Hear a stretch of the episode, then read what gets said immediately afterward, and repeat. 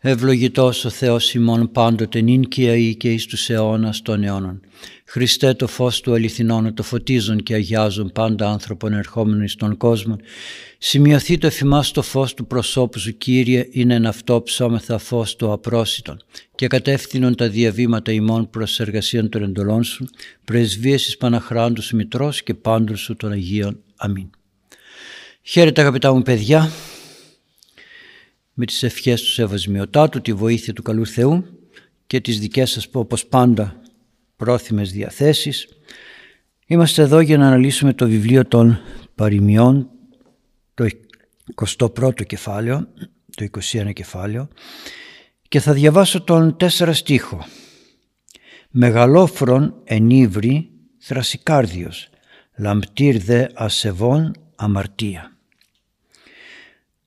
Ο Έχοντας μεγάλη ιδέα για τον εαυτό του, ο Αλαζόν είναι ανέστητος και σκληρός στην καρδιά. Αλόφρον εν ύβρι. Μεγαλόφρον, συγγνώμη, μεγαλόφρον εν ύβρι. Αυτός που είναι φουσκωμένος, έχει μεγάλη ιδέα για τον εαυτό του και αυτό το εν ύβρι σημαίνει πολλά. Η ύβρις στην αρχαία ελληνική είναι διαστροφή. Διαστροφή σαν αυτή που είπε ο διάβολος στον παράδεισο στους πρωτοπλάστους ότι αν θα φάτε δεν θα πεθάνετε αλλά θα γίνετε ως θεοί. Διαστρέβλωσης δηλαδή όχι μόνο γεγονότων, όχι μόνο λόγων αλλά διαστρέβλωσης όσων έχει δημιουργήσει ο Θεός. Γι' αυτό και σας θυμίζω ότι παλαιότερα τα μεταλλαγμένα ε, τρόφιμα, όχι τρόφιμα, φυτά, τα λέγαμε υβρίδια, σπόρος, υβρίδιο κτλ. Για υβρίδιο. Τι σημαίνει ότι αυτό το φυτό είναι, έχει, έχει δεχθεί μια μετάλλαξη στο γενετικό του υλικό, μπορεί να παραγάγει καρπό αλλά αυτός ο καρπός δεν μπορεί να παραγάγει άλλον καρπό. Σταματάει εκεί.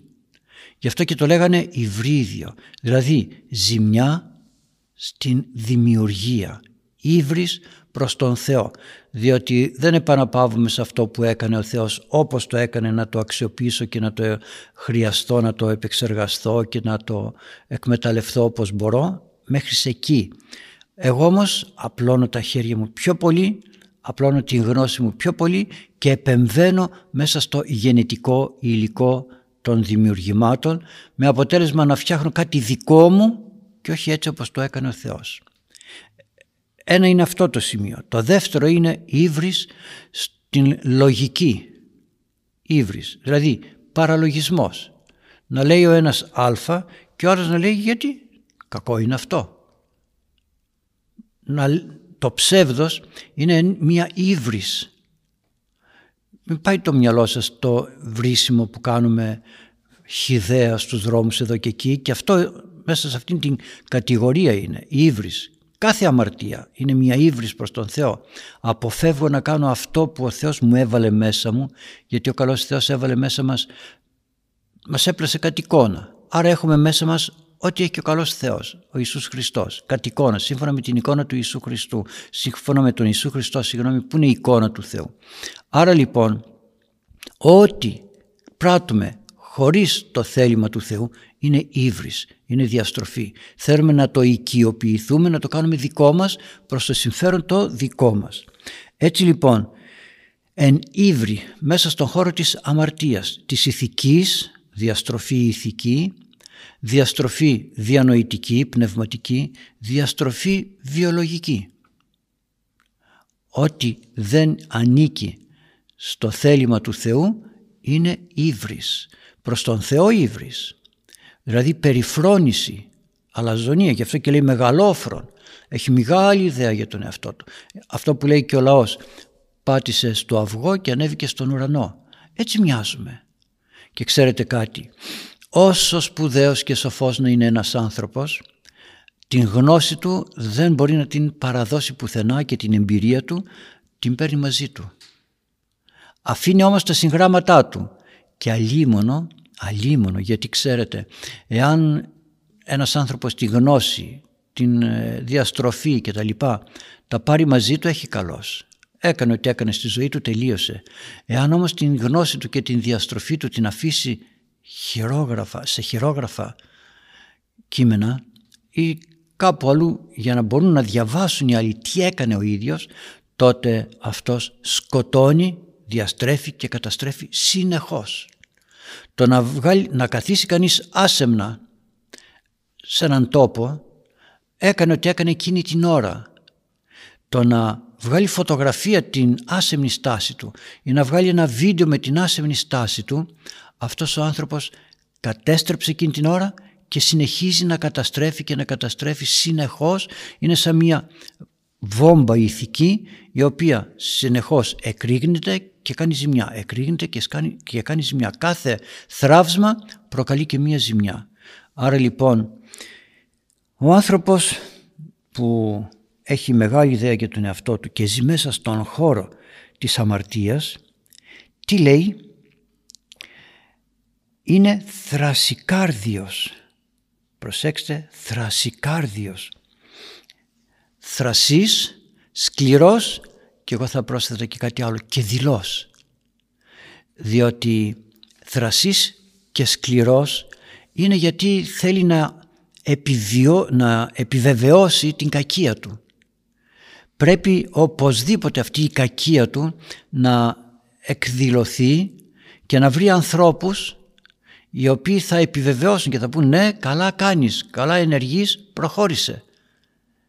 Και είναι σκληρός. Αν τολμήσει κάποιος να του αρνηθεί αυτή την σκληρότητα, αυτήν την, αυτό το θράσος, τότε εξαφανίζεται, πρέπει να εξαφανιστεί από μπροστά του.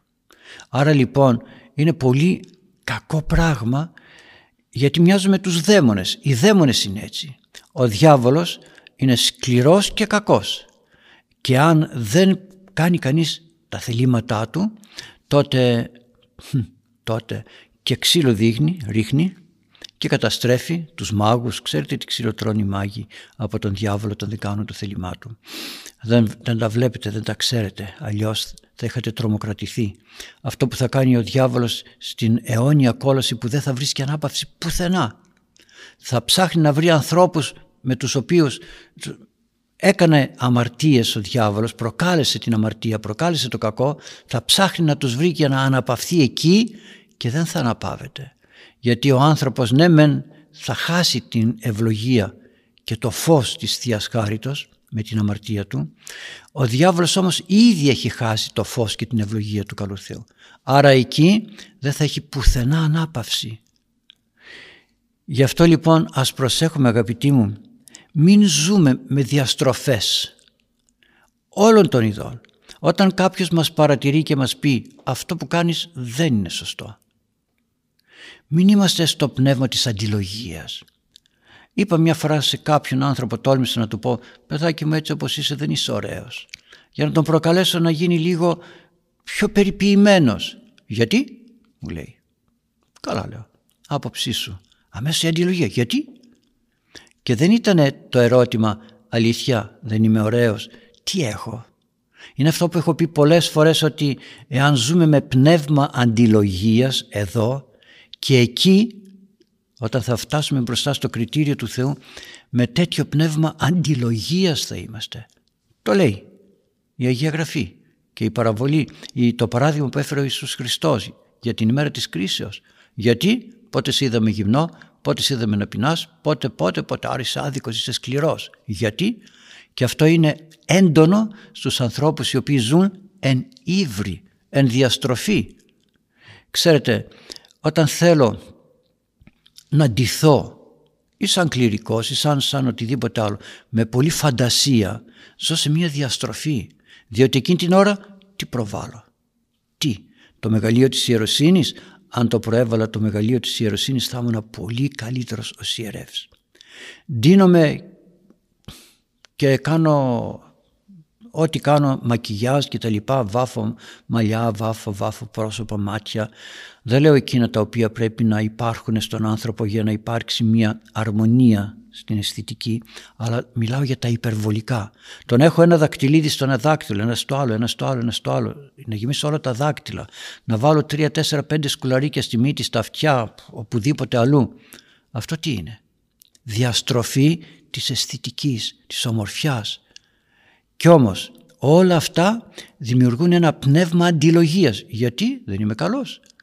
Έρχεται και η αυταρέσκεια μέσα από τον καθρέφτη και μας λέει τι ωραίος που είσαι, τι ωραίος που φαίνεσαι, προχώρα. Μας κολακεύουν και οι υπόλοιποι από τους ανθρώπους γιατί κανένας δεν θα έρθει να μας πει πω, πω αυτό που έχεις δεν είναι ωραίο, μην το ξαναβάλεις. Όλοι λένε τι ωραίο, τι ωραίο και μετά γελάνε και κοροϊδεύουν. Άρα λοιπόν αυτός ο οποίος έχει μεγάλη ιδέα για τον εαυτό του και έχει μεγάλη ιδέα για πολλά πράγματα ότι, είναι, ότι γνωρίζει, ότι είναι δυναμικός, ότι είναι δημιουργικός, ότι, ότι... και κυρίως το θέμα της γνώσεως. Ε, ξέρεις, εγώ γνωρίζω, γνωρίζω, γνωρίζω και κρύβει από τους άλλους ανθρώπους την αγνωσία του. Προσέξτε, κρύβει την αγνωσία του. Λέγανε οι αρχαίοι Έλληνες, εν τη ασαφία αυτών τίθενεται την ισχύν. Εν τη ασαφία, δηλαδή σου αφήνω ασάφειες σε κάποια πράγματα, σου κρύβω και μερικά άλλα πράγματα για να φανώ ότι είμαι εγώ σπουδαίος διότι εσύ δεν θα ξέρεις τι κάνω εγώ στην α ή στην β περίπτωση. Επομένως εγώ είμαι σπουδαίος ενώ εσύ δεν είσαι σπουδαίος. Και προσθέτει λαμπτήρ δε ασεβών αμαρτία ενώ μιλάει προηγουμένως για τον μεγαλόφρονα ενίβρη η ύβριση είναι πολύ πιο βαριά από την αμαρτία. Εν γνώση κάνει κανείς αυτό που κάνει. Εδώ τώρα έρχεται να μιλήσει για τον ασεβή, ο οποίος γενικά είναι στον χώρο του το να αδιαφορεί για το θέλημα του Θεού, γενικά. Και λέει «Λαμπτήρ δε ασεβών αμαρτία». Αυτός ο άνθρωπος ο οποίος στη ζωή του δεν έχει Θεό, δεν έχει Θεό, δεν πώς το λέμε, δεν, όχι δεν έχει Θεό, δεν έχει ε, κάτι ανώτερο από την ανθρώπινη λογική για να το κατευθύνει. Κάτι ανώτερο, κάτι καλύτερο. Αυτός ο άνθρωπος λέγει έχει ένα λαμπτήρα και ο λαμπτήρας είναι η αμαρτία. Λαμπτήρα, όχι φως. Προσέξτε, λαμπτήρα. Λέει ο Ιησούς Χριστός, εγώ είμαι το φως του κόσμου, ημίσεστε το φως του κόσμου κτλ και το φως το βάζουμε πάνω στη λιχνία και να φωτίζει και να φέγγει παντού. Έχει και ο διάβολος το δικό του φως. Αλλά το δικό του φως είναι λαμπτήρας, λαμπάκι. Ίσα ίσα να βλέπει μπροστά του, ίσα ίσα να βλέπει, να το πω καλύτερα, σαν το κλεφτοφάναρο. Ίσα ίσα να βλέπω για να πάω να κλέψω, να πάω να αμαρτήσω, να πάω να κάνω ζημιά και το καθεξής. Λαμπτήρας, ο λαμπτήρας, ο λαμπτήρ, το λαμπάκι των ασεβών είναι η αμαρτία. Η αμαρτία είναι σαν να σου ανοίγει δρόμο.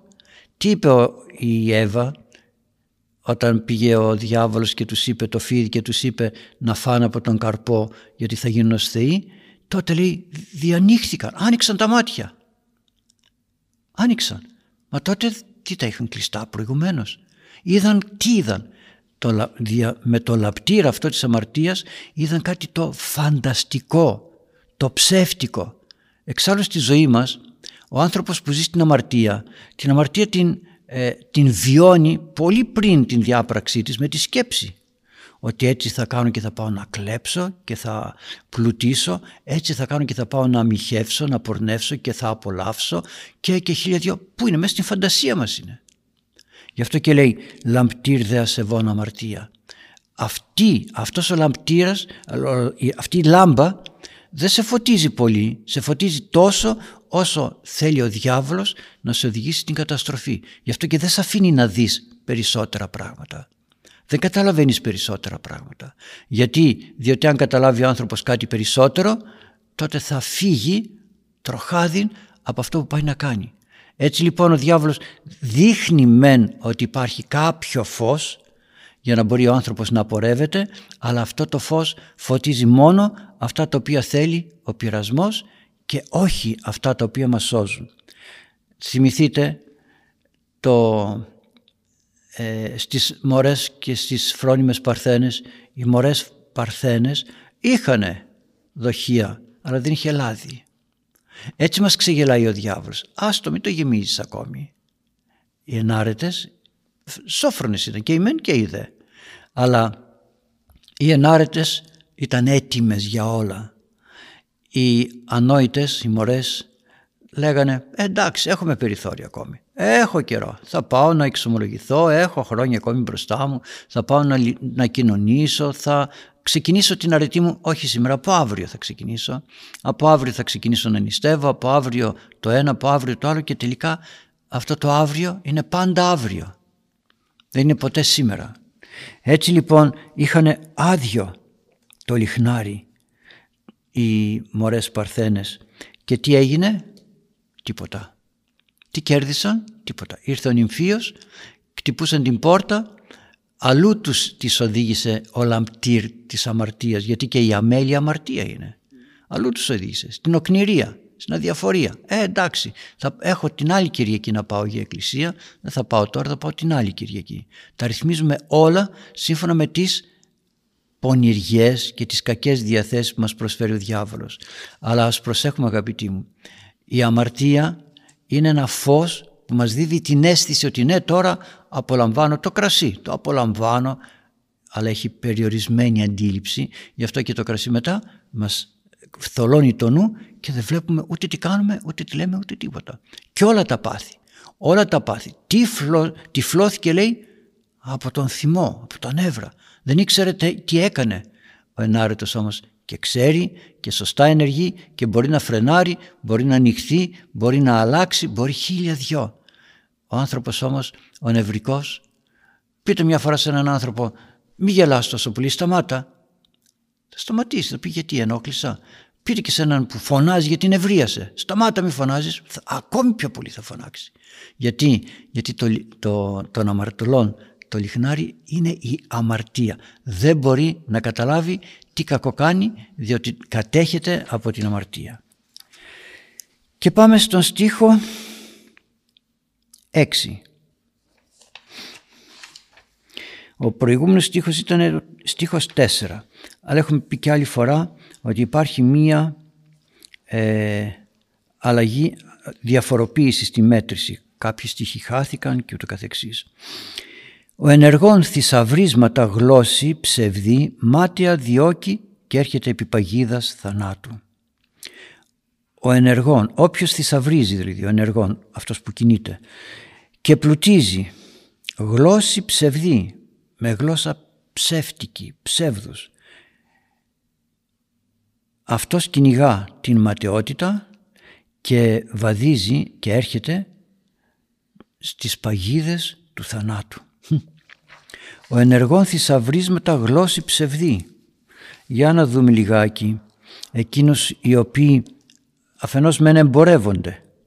Εμπορεύονται πράγματα και κοροϊδεύουν τους ανθρώπους. Είτε στην τιμή, είτε στην ποιότητα, είτε οτιδήποτε. Αυτό είναι πολύ φοβερό ψεύδος διότι κάνει μεγάλη καταστροφή και σε αυτόν που το παίρνει γιατί εκείνος όταν θα το πάρει θα αγανακτήσει και θα μιλήσει άσχημα μέσα στην ψυχή του προς τον Θεό. Τα ακούει ο Θεός. Ο Θεός τα ακούει όλα. Και στον εαυτό του κάνει ζημιά. Αυτός που ενεργεί δηλαδή θησαυρίσματα γλώσση.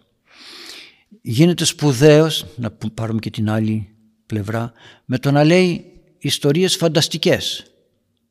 Ότι εγώ έκανα αυτό, έκανα εκείνο για να φαίνεται ότι είναι σπουδαίος, θησαυρίσματα. Για να πει ότι ξέρετε εγώ ξέρω τούτο, ξέρω εκείνο, ξέρω το ένα, ξέρω το άλλο. Μια φορά είχα πάει σε ένα συνέδριο, τι ωραίο ήταν εκείνο, μορφωμένος σπουδαίων ανθρώπων. Και ήταν από το εξωτερικό, ήταν προσωπικότητες. Εγώ δεν ήμουν προσωπικότητα, ήμουν ένας εκπρόσωπος της Μητροπόλης, πήγα εκεί και κάποια στιγμή άκουγα και αυτούς που μιλούσαν στα αγγλικά και τα λοιπά και τα λοιπά άκουγα. Τόσο καλά δεν ήξερα αλλά άκουγα. Και κάποια στιγμή κάθεται δίπλα μου μια κυρία και άρχισε να με ρωτά στα αγγλικά τι είμαι, ε, τι εργασία κάνω, τι θέση έχω και τις απαντούσα στα αγγλικά αυτά τα σπασμένα, τα λίγα που μπορώ να ξέρω γιατί δεν, έχω, δεν τα έχω δουλέψει. Τα μάθαμε στο σχολείο μας αλλά από εκεί και πέρα μετά δεν τα δούλεψα. Και εκεί που μου μιλούσε στα αγγλικά και κοιτούσα και λέω ποια είναι αυτή τώρα, που πού είναι αυτή, έρχεται μια άλλη κυρία και της μιλάει στα ελληνικά και της λέει δεν μου λες θα έρθεις να κάνουμε αυτό. Όπα λέω, ξέρει τόσο καλά τα ελληνικά και έρχεται και μου μιλάει εμένα στα αγγλικά για να δείξει τι. Ωραία, εγώ δεν ξέρω αυτή τη γλώσσα καλά. Εσύ την ξέρεις καλά και τώρα έγινες σπουδαίος, σπουδαία με το να δείξεις αυτό το, το φτωχό. Γιατί έτσι κάνουμε. Πάμε να βρούμε έναν άνθρωπο λίγο κατώτερο από μας για να πάμε να του πούμε ότι εγώ ξέρω τούτο, εσύ ξέρεις εκείνο, εσύ το ξέρεις αυτό, εσύ δεν το ξέρεις, άρα εγώ είμαι σπουδαίος. Δηλαδή κοιτάω να ανεβώ με την ανικανότητα των άλλων, όχι με την ικανότητα τη δική μου. Και το κάνουμε πολλές φορές. Βρισκόμαστε σε ένα σαλόνι, βρισκόμαστε οπουδήποτε. Εμείς όταν ήμασταν παιδιά και μαλώναμε, ξέρετε λέγαμε και δεν μπορούσαμε να αντιμετωπίσουμε τον άλλον και δεν θέλαμε να μαλώσουμε γιατί όταν μαλώνεις και κτυπάς και κτυπιέσαι και τις τρως έτσι. Λέγαμε εντάξει εντάξει σε μικρές ηλικίες. Ε, άμα καλέσω εγώ τον θείο μου που είναι στρατηγός να δεις τι θα σε κάνει και ο άλλος έλεγε ναι, αν καλέσω εγώ τον θείο μου που είναι πυγμάχος, να δεις τι θα τον κάνει. Δηλαδή ο καθένας έψαχνε να βρει και ξέραμε ότι ο καθένας έλεγε την ανοησία του. Αλλά θέλαμε μέσα, μέσα μας όμως να νιώσουμε ότι έχουμε μια υπεροχή. Φτώχεια. Προσέξτε, φτώχεια. Γι' αυτό και λέγει ε, μάταια επιδιώκει και φτάνει σε παγίδες θανάτου. Μάταια. Είσαι αυτός που είσαι άνθρωπε μου. Δούλεψε με αυτό που έχεις. Όπως οι γραμματείς και οι φαρισαίοι πήγαιναν να παγιδεύσουν τον Ιησού Χριστό στον νόμο για να δείξουν ότι ήταν παράνομος, ότι δεν ήταν εκ Θεού. Δεν μπορούσε ο Ιησούς Χριστός να δείξει την ευφυΐα του και την εξυπνάδα του. Δεν την έδειχνε. Τα έκρυβε για να μην τα μάθει ο διάβολος. Πώς πήγε στο ναό και μίλησε τόσο σοφά και λέγανε όλοι δεκαετής ήτανε και λέγανε όλοι πω, πω, που τα ξέρει όλα αυτά αφού δεν έχει μάθει γράμματα που σπούδασε δεν είναι ο γιος του Ιωσήφ του ξυλουργού και της Μαρίας. Τον βλέπανε ως άνθρωπο και κρυβόταν ο Ιησούς Χριστός. Εμείς δεν μπορούμε να κρύψουμε την σοφία μας. Προσέξτε όχι να την κρύψουμε εκδικητικά. Να μην είμαστε αλαζόνες. Με την έννοια ότι 10 αξίζω 20 λέω ότι αξίζω. 10 ξέρω 20 λέω ότι ξέρω. Και κάνω τον έξυπνο όπου βρεθώ και όπου σταθώ όχι αγαπητοί μου έτσι. Να ξέρουμε, ναι, να ξέρουμε πολλά και να είμαστε έτοιμοι όταν μας τα ζητήσουν να τα προσφέρουμε. Όχι να τα κρύψουμε μη τυχόν και ο άλλος μάθει κάτι περισσότερο από μας και, και συν τα δικά του, συν τα δικά μας θα γίνει καλύτερος από μας. Όχι έτσι. Αυτό είναι αμαρτία και οδηγεί στον θάνατο. Προσέξτε, στις παγίδες του θανάτου, παγίδες θανάτου, είναι πολλά και εννοεί τις πνευματικές παγίδες. Δεν θα μπορέσει αυτός ο άνθρωπος να προκόψει. Θα γίνει γνωστός στους άλλους ότι θέλει να, ε, να, να δείξει ότι είναι έξυπνος ενώ δεν είναι, δεν έχει τόσες ικανότητες. Θέλει να δείξει ότι γνωρίζει πολλά ενώ δεν γνωρίζει τόσα πολλά. Ή γνωρίζει πολλά αλλά δεν ξέρει να τα διαχειριστεί. Με αποτέλεσμα αντί να ωφελεί καταστρέφει. Έτσι λοιπόν ο ενεργών θησαυρίσματα γλώσση ψευδή Ας προσέχουμε. Μας λέει κάποιος, ξέρεις πως γίνεται αυτό; Όχι, ενώ ξέρει. Μπορείς να μου πεις πως γίνεται αυτό; Να σου πω. Και δεν λέει το σωστό, δεν λέει την αλήθεια. Είτε ένα γλυκό, είτε κάτι το ηλεκτρονικό, είτε κάτι το μηχανικό, είτε κάτι οτιδήποτε. Πώς φυτεύουμε τα λουλούδια, πώς καλλιεργούμε τον κήπο μας. Όχι, δεν τα λέμε όλα για να μην κάνει ο άλλος κάτι καλύτερο από το δικό μας και επενέσουν εκείνον και όχι εμάς. Αυτή η γλώσσα είναι γλώσσα ψεύδους. Ψεύδους. Και νομίζει ότι θησαυρίζει πνευματικά, διανοητικά, ότι γίνομαι σπουδαίος σε σχέση με τους άλλους. Δεν γίνεσαι σπουδαίος όμως, γιατί όλα αυτά μάτια τα επιδιώκεις. Και έρχεται λέει, φτάνει σε παγίδες θανάτου. Θάνατο εννοεί τον πνευματικό, σας είπα και προηγουμένως, τον κοινωνικό θάνατο, τον ε, διαπροσωπικό θάνατο, όλοι σε έχουν ψηλά και λένε τι σπουδαίος, τι ωραίο δουλεύει, τι ωραία εργάζεται και όμως κάποια στιγμή γίνεται αντιληπτό ότι αυτός κρύβει πράγματα. Δεν λέει την αλήθεια, θέλει να αφήσει τους άλλους να πέσουν στην παγίδα για να φανεί ο ίδιος ότι είναι σωστός. τον αφήνει να κάνει το λάθος και μετά αφού θα γίνει το λάθος θα αισθανθεί ικανοποίηση ότι έκανε το σωστό. Άλλο θέμα να είμαι παιδαγωγός, να είμαι πνευματικός και να λέω σε κάποιον μην το κάνεις αυτό και εκείνος να το κάνει. Και τον αφήνει κανείς να πέσει στο λάθος για να μάθει. Όχι για να χαρώ εγώ. Όχι να πω καλά έπαθες. Όπως κάνει η μάνα στο παιδί. Μην πας εκεί, θα πέσεις.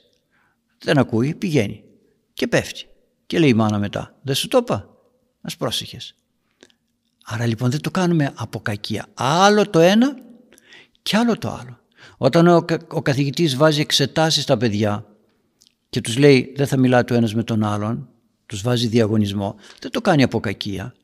Βοηθάει τους μαθητές να καταλάβουν τι, προσέξτε, τι διάβασαν, τι ξέρουν, τι έμαθαν. Δεν μπορεί να αφήνει σε όλους την δυνατότητα και την αίσθηση ότι όλοι τα ξέρουν όλα και είναι εντάξει. Αλλά όταν γίνεται όμως σε θέματα κοινωνικά, στο χώρο της φιλίας, στο χώρο της οικογένειας, στο χώρο της ε, δραστηριότητας της κοινωνικής που δεν έχω να χάσω τίποτα, ούτε είμαι υπεύθυνος από τον Θεό να διδάξω κάποιους. Τότε όταν κρύβω πράγματα και δεν τα λέω είναι ε, ετοιμάζω, ετοιμάζω, έρχεται λέει, επί παγίδας, έρχεται, πάει από μόνος του. Πάει γυρεύοντας να το πω έτσι και πέφτει σε παγίδες θανάτου, σε λάθη τα οποία αναγκάζεται να διορθώσει και αν τα παραδεχθεί γλίτωσε. Εάν δεν τα παραδεχθεί και προσπαθεί πάλι με ψευδή γλώσσα να τα δικαιολογήσει πάλι θα χαθεί. Θα πέσει σε άλλο λάθος. Γιατί ο άνθρωπος που λέει ένα ψέμα και κάνει τέτοιες ψευδείς ε, εντυπώσεις στους άλλους ότι είναι σπουδαίος τον εγκαταλείπει και ο Θεός. Τον εγκαταλείπει το Πνεύμα το Άγιο και συνεχώς και συνεχώς πάει από λάθος σε λάθος και τι κάνει μετά; Όπως και προηγουμένως είπαμε, των αμαρτωλών, των ασεβών, το λιχνάρι είναι η αμαρτία. Δεν βλέπει μετά, διότι μας δίδει ευκαιρία ο καλός Θεός να ταπεινωθούμε και να πούμε «Ε, τι κάνεις». Όλοι μας ξέρουμε τι κάνουμε κάθε φορά. Όλοι μας ξέρουμε.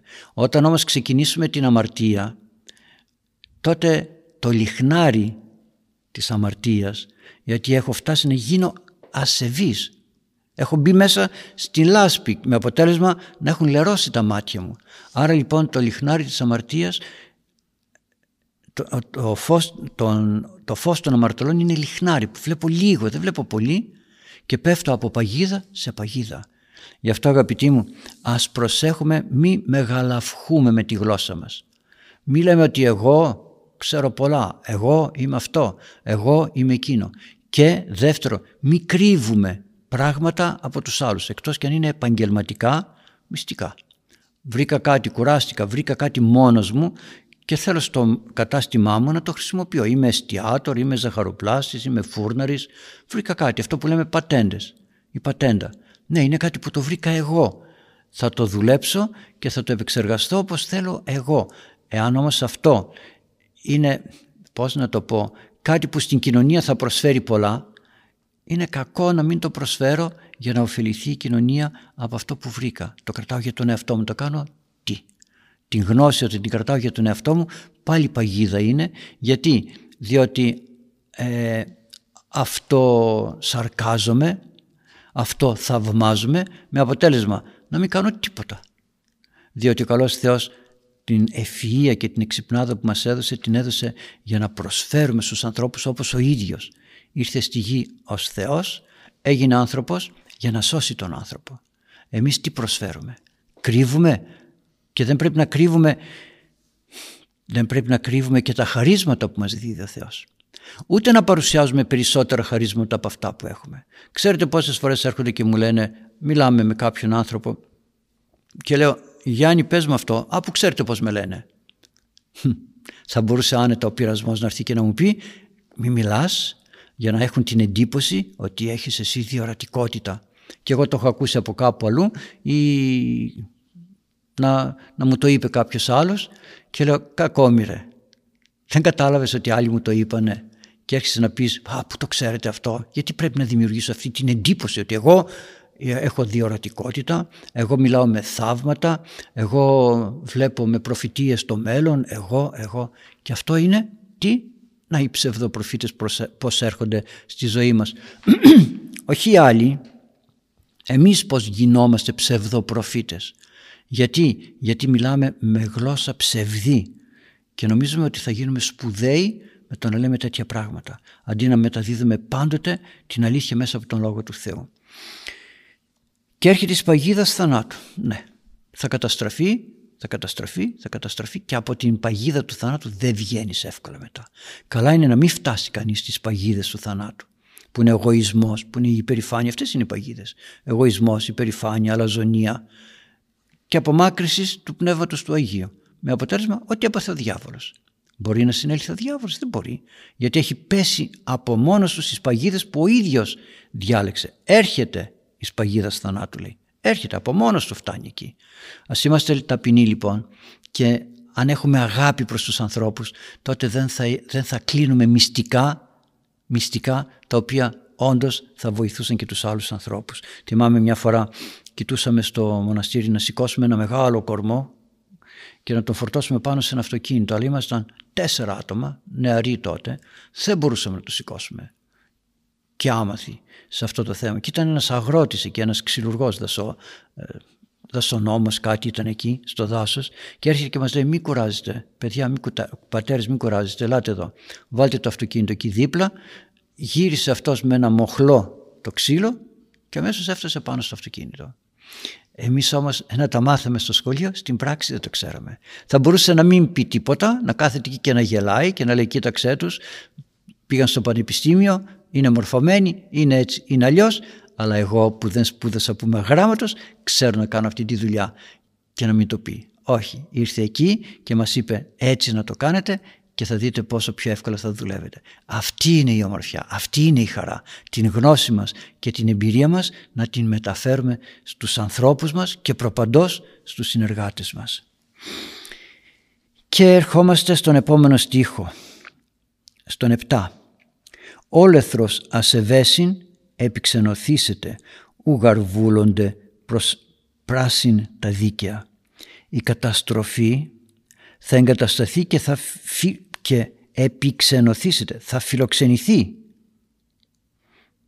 Θα φιλοξενηθεί μέσα μας, επιξενωθήσετε.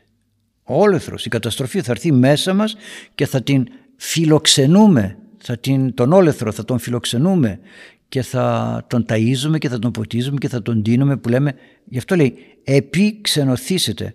Θα έρθει μέσα και θα θρονιαστεί μέσα στον άνθρωπο η καταστροφή.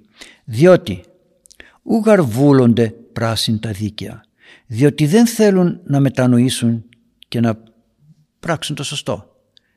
Όλεθρος ασεβέσιν. Είπαμε και προηγουμένως, με την γλώσσα την ψεύτικη προσπαθώ να γίνω σπουδαίος. Πέφτω σε μια παγίδα, πέφτω σε δεύτερη παγίδα.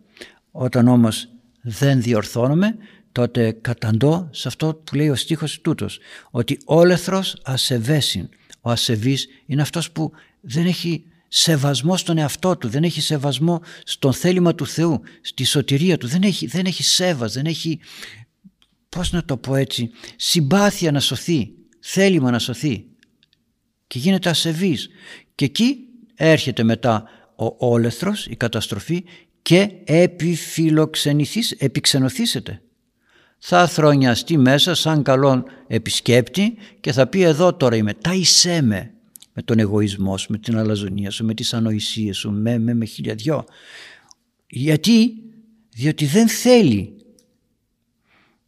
προσέξτε, δεν θέλει, ου γαρβούλονται πράσιν τα δίκαια, δεν θέλουν οι ασεβείς. Δεν θέλουν να εφαρμόσουν το δίκαιο. Άρα λοιπόν, ποιος φταίει για όλα αυτά; Για την καταστροφή μας και την καταστροφή που προκαλούμε γύρω μας. Ποιος φταίει; Εμείς φταίμε. Αφού δεν θέλουμε Προσέξτε, δεν θέλουμε, όχι δεν ξέρουμε πώς να σωθούμε. Δεν θέλουμε, το ξέρουμε. Ξέρουμε ότι αυτό που κάνουμε είναι στραβό, πέφτουμε σε παγίδες. Πονάει η παγίδα, η αμαρτία πονάει, αλλά δεν θέλουμε να διορθωθούμε. Και τι κάνουμε, θα έρθει μέσα μας να φιλοξενηθεί ο όλεθρος, καταστροφή. Δεν φαίνεται από την πρώτη στιγμή, γιατί ξέρετε, έτσι όπως λέει ο στίχος, πρώτα έρχεται η ψευδής η γλώσσα, μαζεύω, μαζεύω, μαζεύω, φουσκώνω, φουσκώνω, φουσκώνω, έτσι. Μετά έρχεται, έρχονται οι παγίδες, έρχεται, βαδίζει προς τις παγίδες να το πω καλύτερα και όταν λέει βαδίζεις προς τις παγίδες δεν είναι μία, είναι μία, δυο, τρεις, πληθυντικός, όχι σε παγίδα, παγίδες θανάτου. Δίδει δηλαδή ευκαιρίες ο καλός Θεός να συναισθανθεί το λάθος του και όταν δεν διορθώνεται με το ένα στέλνει ο καλός Θεός ε, γεγονότα και καταστάσεις να μας ξυπνήσουν, να διορθωθούμε. Δεν θέλουμε.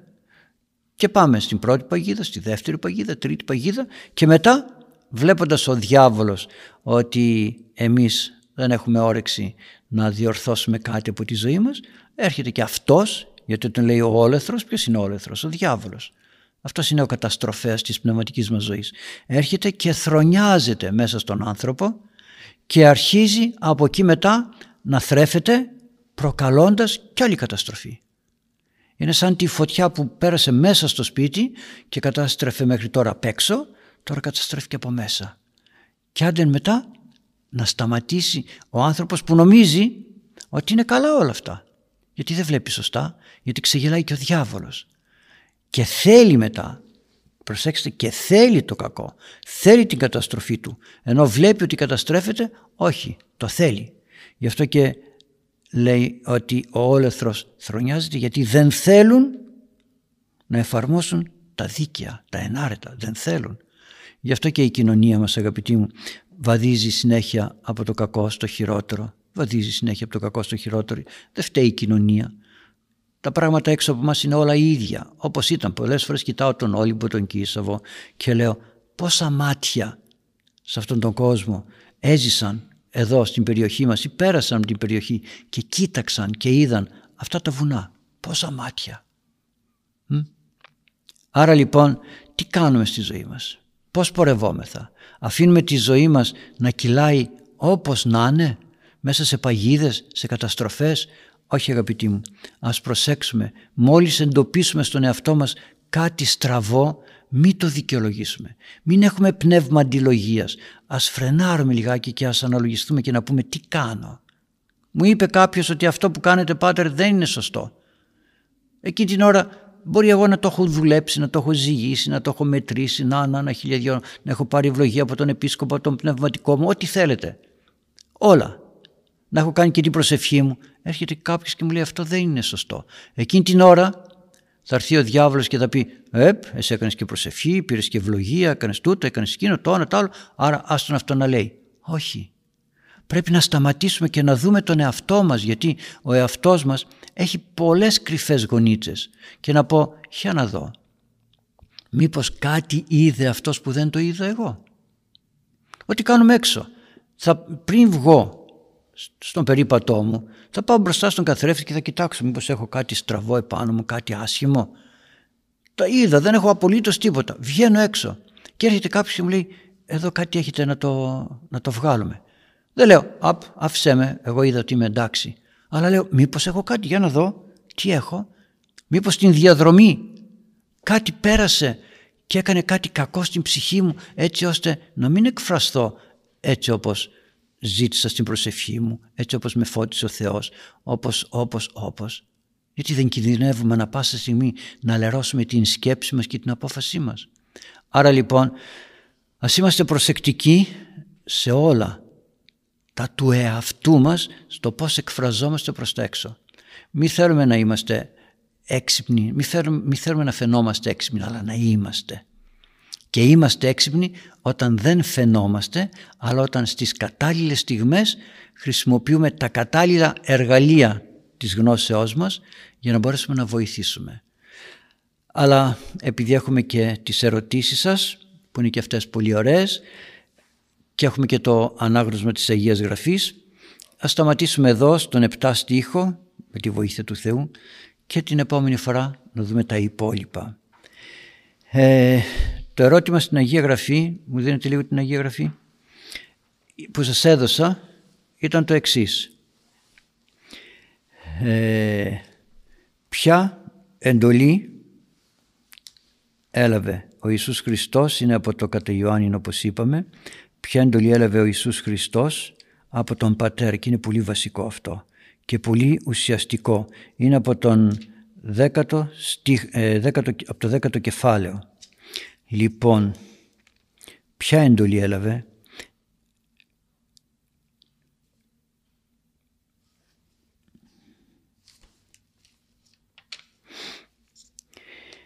Αν διαβάσετε και έχετε διαβάσει όλα τα προηγούμενα, έτσι, λέει πάρα πολλά, εγώ και ο πατήρ Ενεσμέν και τα λοιπά και τα λοιπά και έχει στον 18 στίχο κάτι πολύ αξιόλογο. Λέγει εγώ είμαι ο ποιμήνο καλός και τα λοιπά. Δια τούτο γι' αυτό ο πατήρ με αγαπά, γι' αυτό με αγαπά. Γιατί με αγαπά. Γιατί ήταν καλός.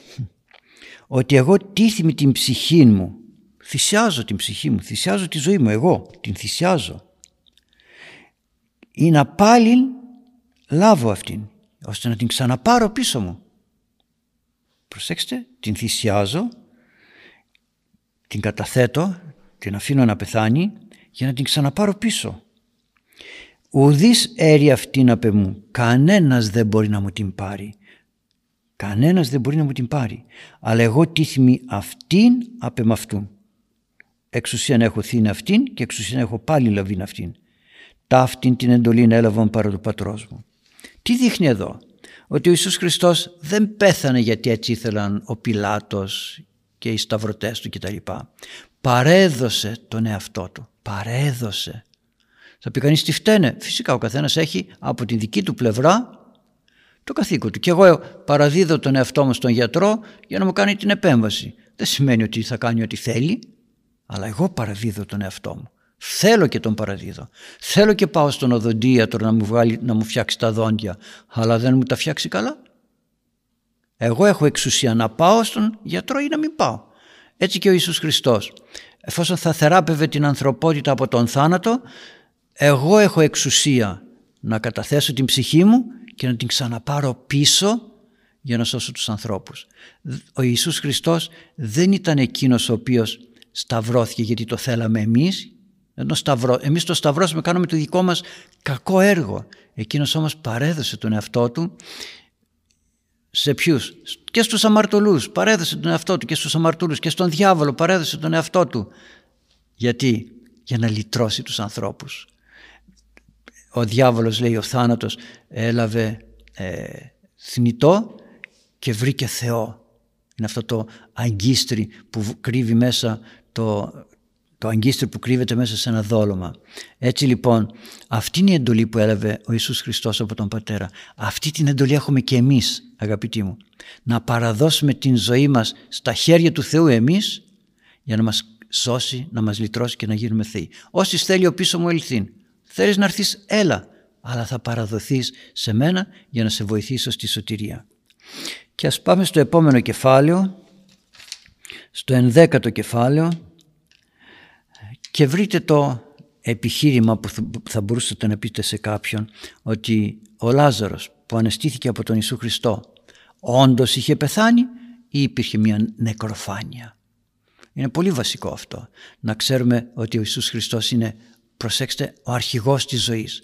Ότι είναι η ζωή, όχι αρχηγός, είναι η ζωή. Δίνει ζωή και σώζει τον άνθρωπο.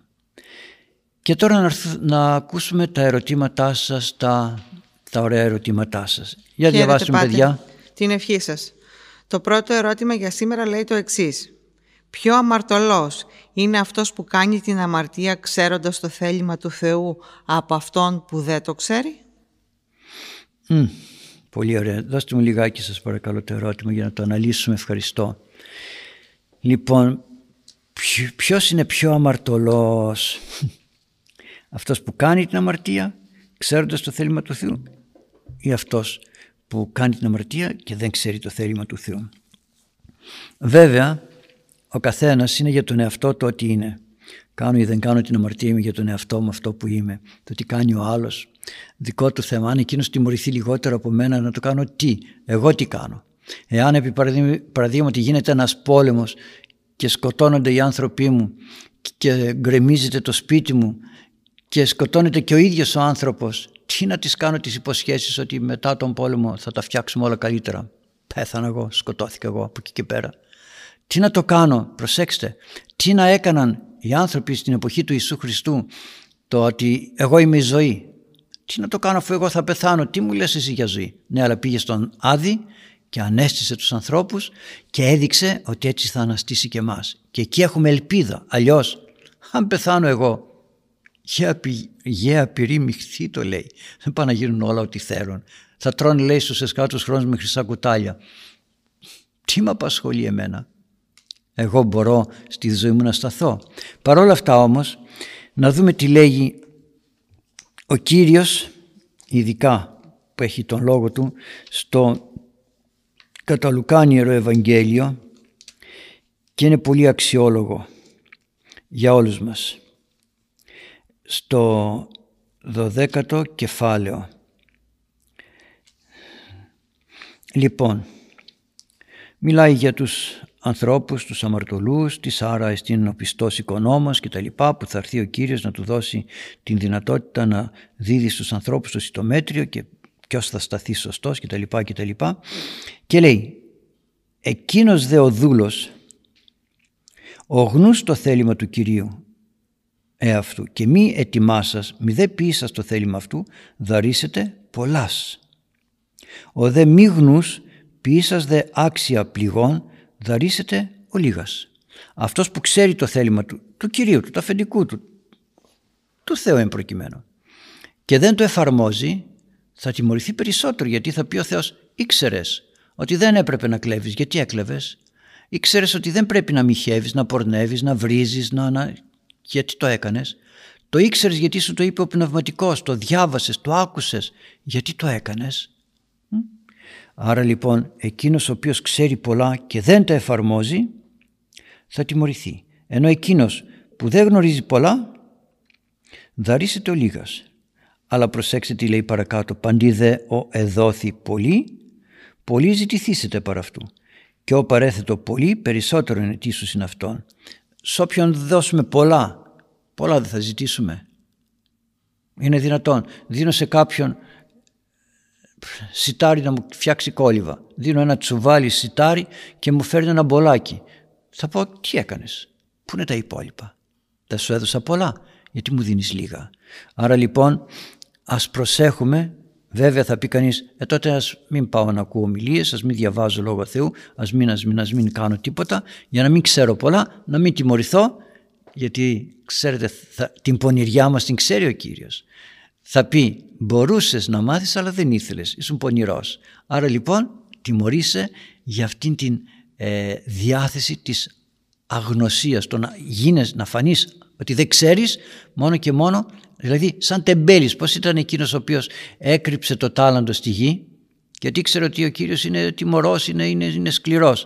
Κρύβω λοιπόν το τάλαντο στη γη και σου το δίνω όπως ήταν και τελειώσαμε γιατί ήταν τεμπέλης. Το ξέρει ο Κύριος και ξέρει και πώς θα ενεργήσει. Βέβαια λέει και ο Απόστολος Παύλος κάτι άλλο αξιόλογος στην προς Ρωμαίους επιστολή του. Στο δεύτερο κεφάλαιο λοιπόν ουγαρία ακροατέ του νόμου δίκαιοι παρά το Θεό δεν σημαίνει ότι ακούω κηρύγματα και ομιλίες άρα είμαι καλός αλλά οι ποιητέ του νόμου δικαιωθήσονται δεν φτάνει να ακούω πρέπει να εφαρμόζω όταν γαρ έθνη τα μη νόμων έχοντα φύση τα του νόμου ποιεί ούτε νόμων μη έχοντες εαυτής είναι νόμος. Τα έθνη λέει, που δεν έχουν νόμο εκφύσεως εφαρμόζουν τον νόμο. Γιατί είναι η συνείδησης, διότι ο νόμος λέει είναι γραπτός στις καρδιές των ανθρώπων και συμμαρτυρούσε αυτόν τη συνειδήσεως. Έρχεται η συνείδηση και σου λέει ε, αυτό που κάνεις δεν είναι σωστό. Την πνίγουμε τη συνείδηση. Παίρνουμε ψυχοφάρμακα, παίρνουμε ηρεμιστικά, παίρνουμε χιλιαδιό για να γίνει αυτό που θέλουμε εμείς και όχι αυτό που θέλει ο Θεός. Αυτό που έχει βάλει μέσα μας. Ο νόμος του Θεού είναι μέσα μας βαλμένος. Άρα λοιπόν όπως και να το κάνουμε θα πει ο καλός Θεός τι έλεγε η συνείδησή σου; Σου έλεγε να κάνεις αυτό, να κάνεις εκείνο, να κάνεις το ένα, να κάνεις το άλλο; Όχι. Τι την έκανες στη συνείδηση, την έκρυψες, την μάλωσες, την απόθυσες. Άρα δεν έχουμε δικαιολογία αγαπητοί μου. Το αν θα κριθούμε ή θα αμαρτήσουμε λιγότερο ή περισσότερο, πότε αμαρτάνουμε λιγότερο ή περισσότερο, αυτό φαίνεται από την διάθεσή μας και από τον τρόπο με τον οποίο σκεπτόμεθα και ενεργούμε.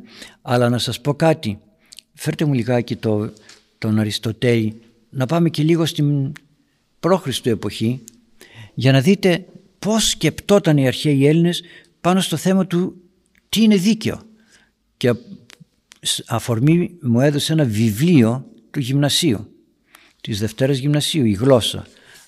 Αν τα διαβάζετε, ρίξτε τα μια ματιά κάτω-κάτω. Εγώ το ηλεκτρονικό βιβλίο είδα και ένας καθηγητής φιλόλογος μου το υπενθύμησε. Είναι κάτι πολύ αξιόλογο. Το είπα και σήμερα το πρωί στο κήρυγμα, σε, σε ένα σχόλιο που έκανα.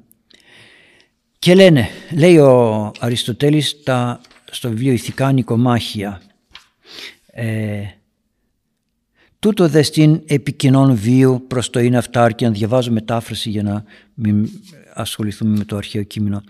Αυτό γίνεται μεταξύ των ανθρώπων που η κοινή ζωή τους έχει ως σκοπό την αυτάρκεια.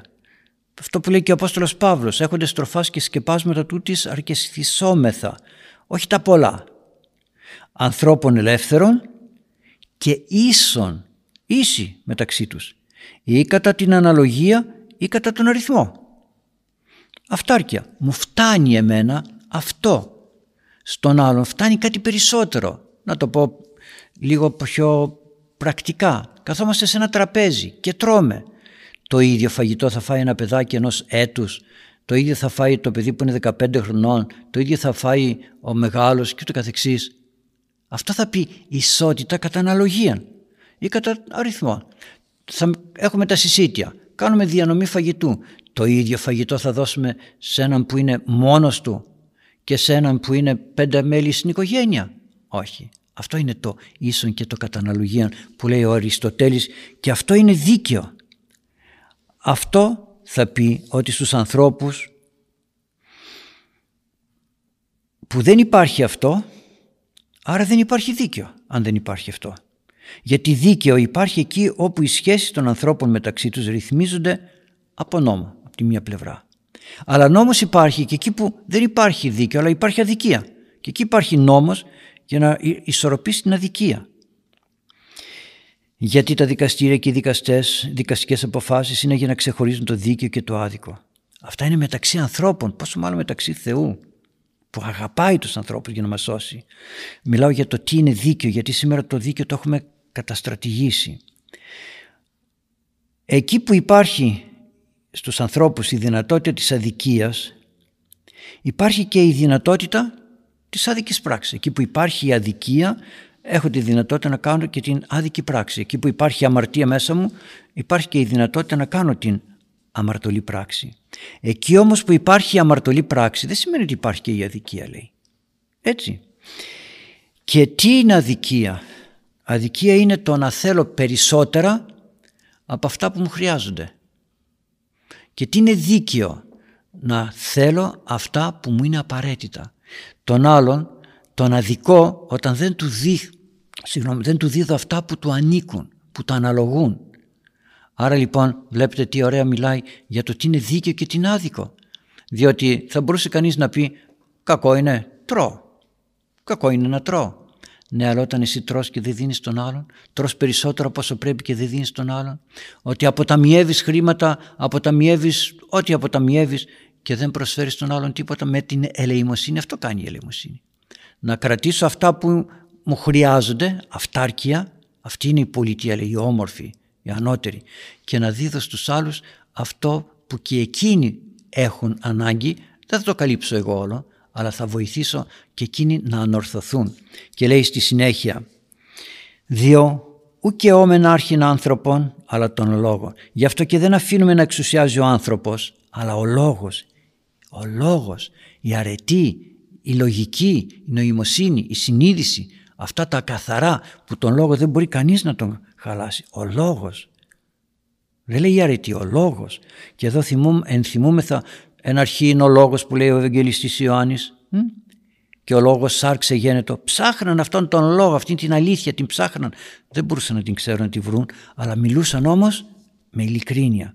Δηλαδή, η, πώς να το πω, ο ενάρετος άνθρωπος, ο, ο, ο αληθής άνθρωπος δουλεύει, δουλεύει τον εαυτό του, συνεργάζεται με τους άλλους για να δημιουργήσει κάτι καλύτερο, κάτι ανώτερο.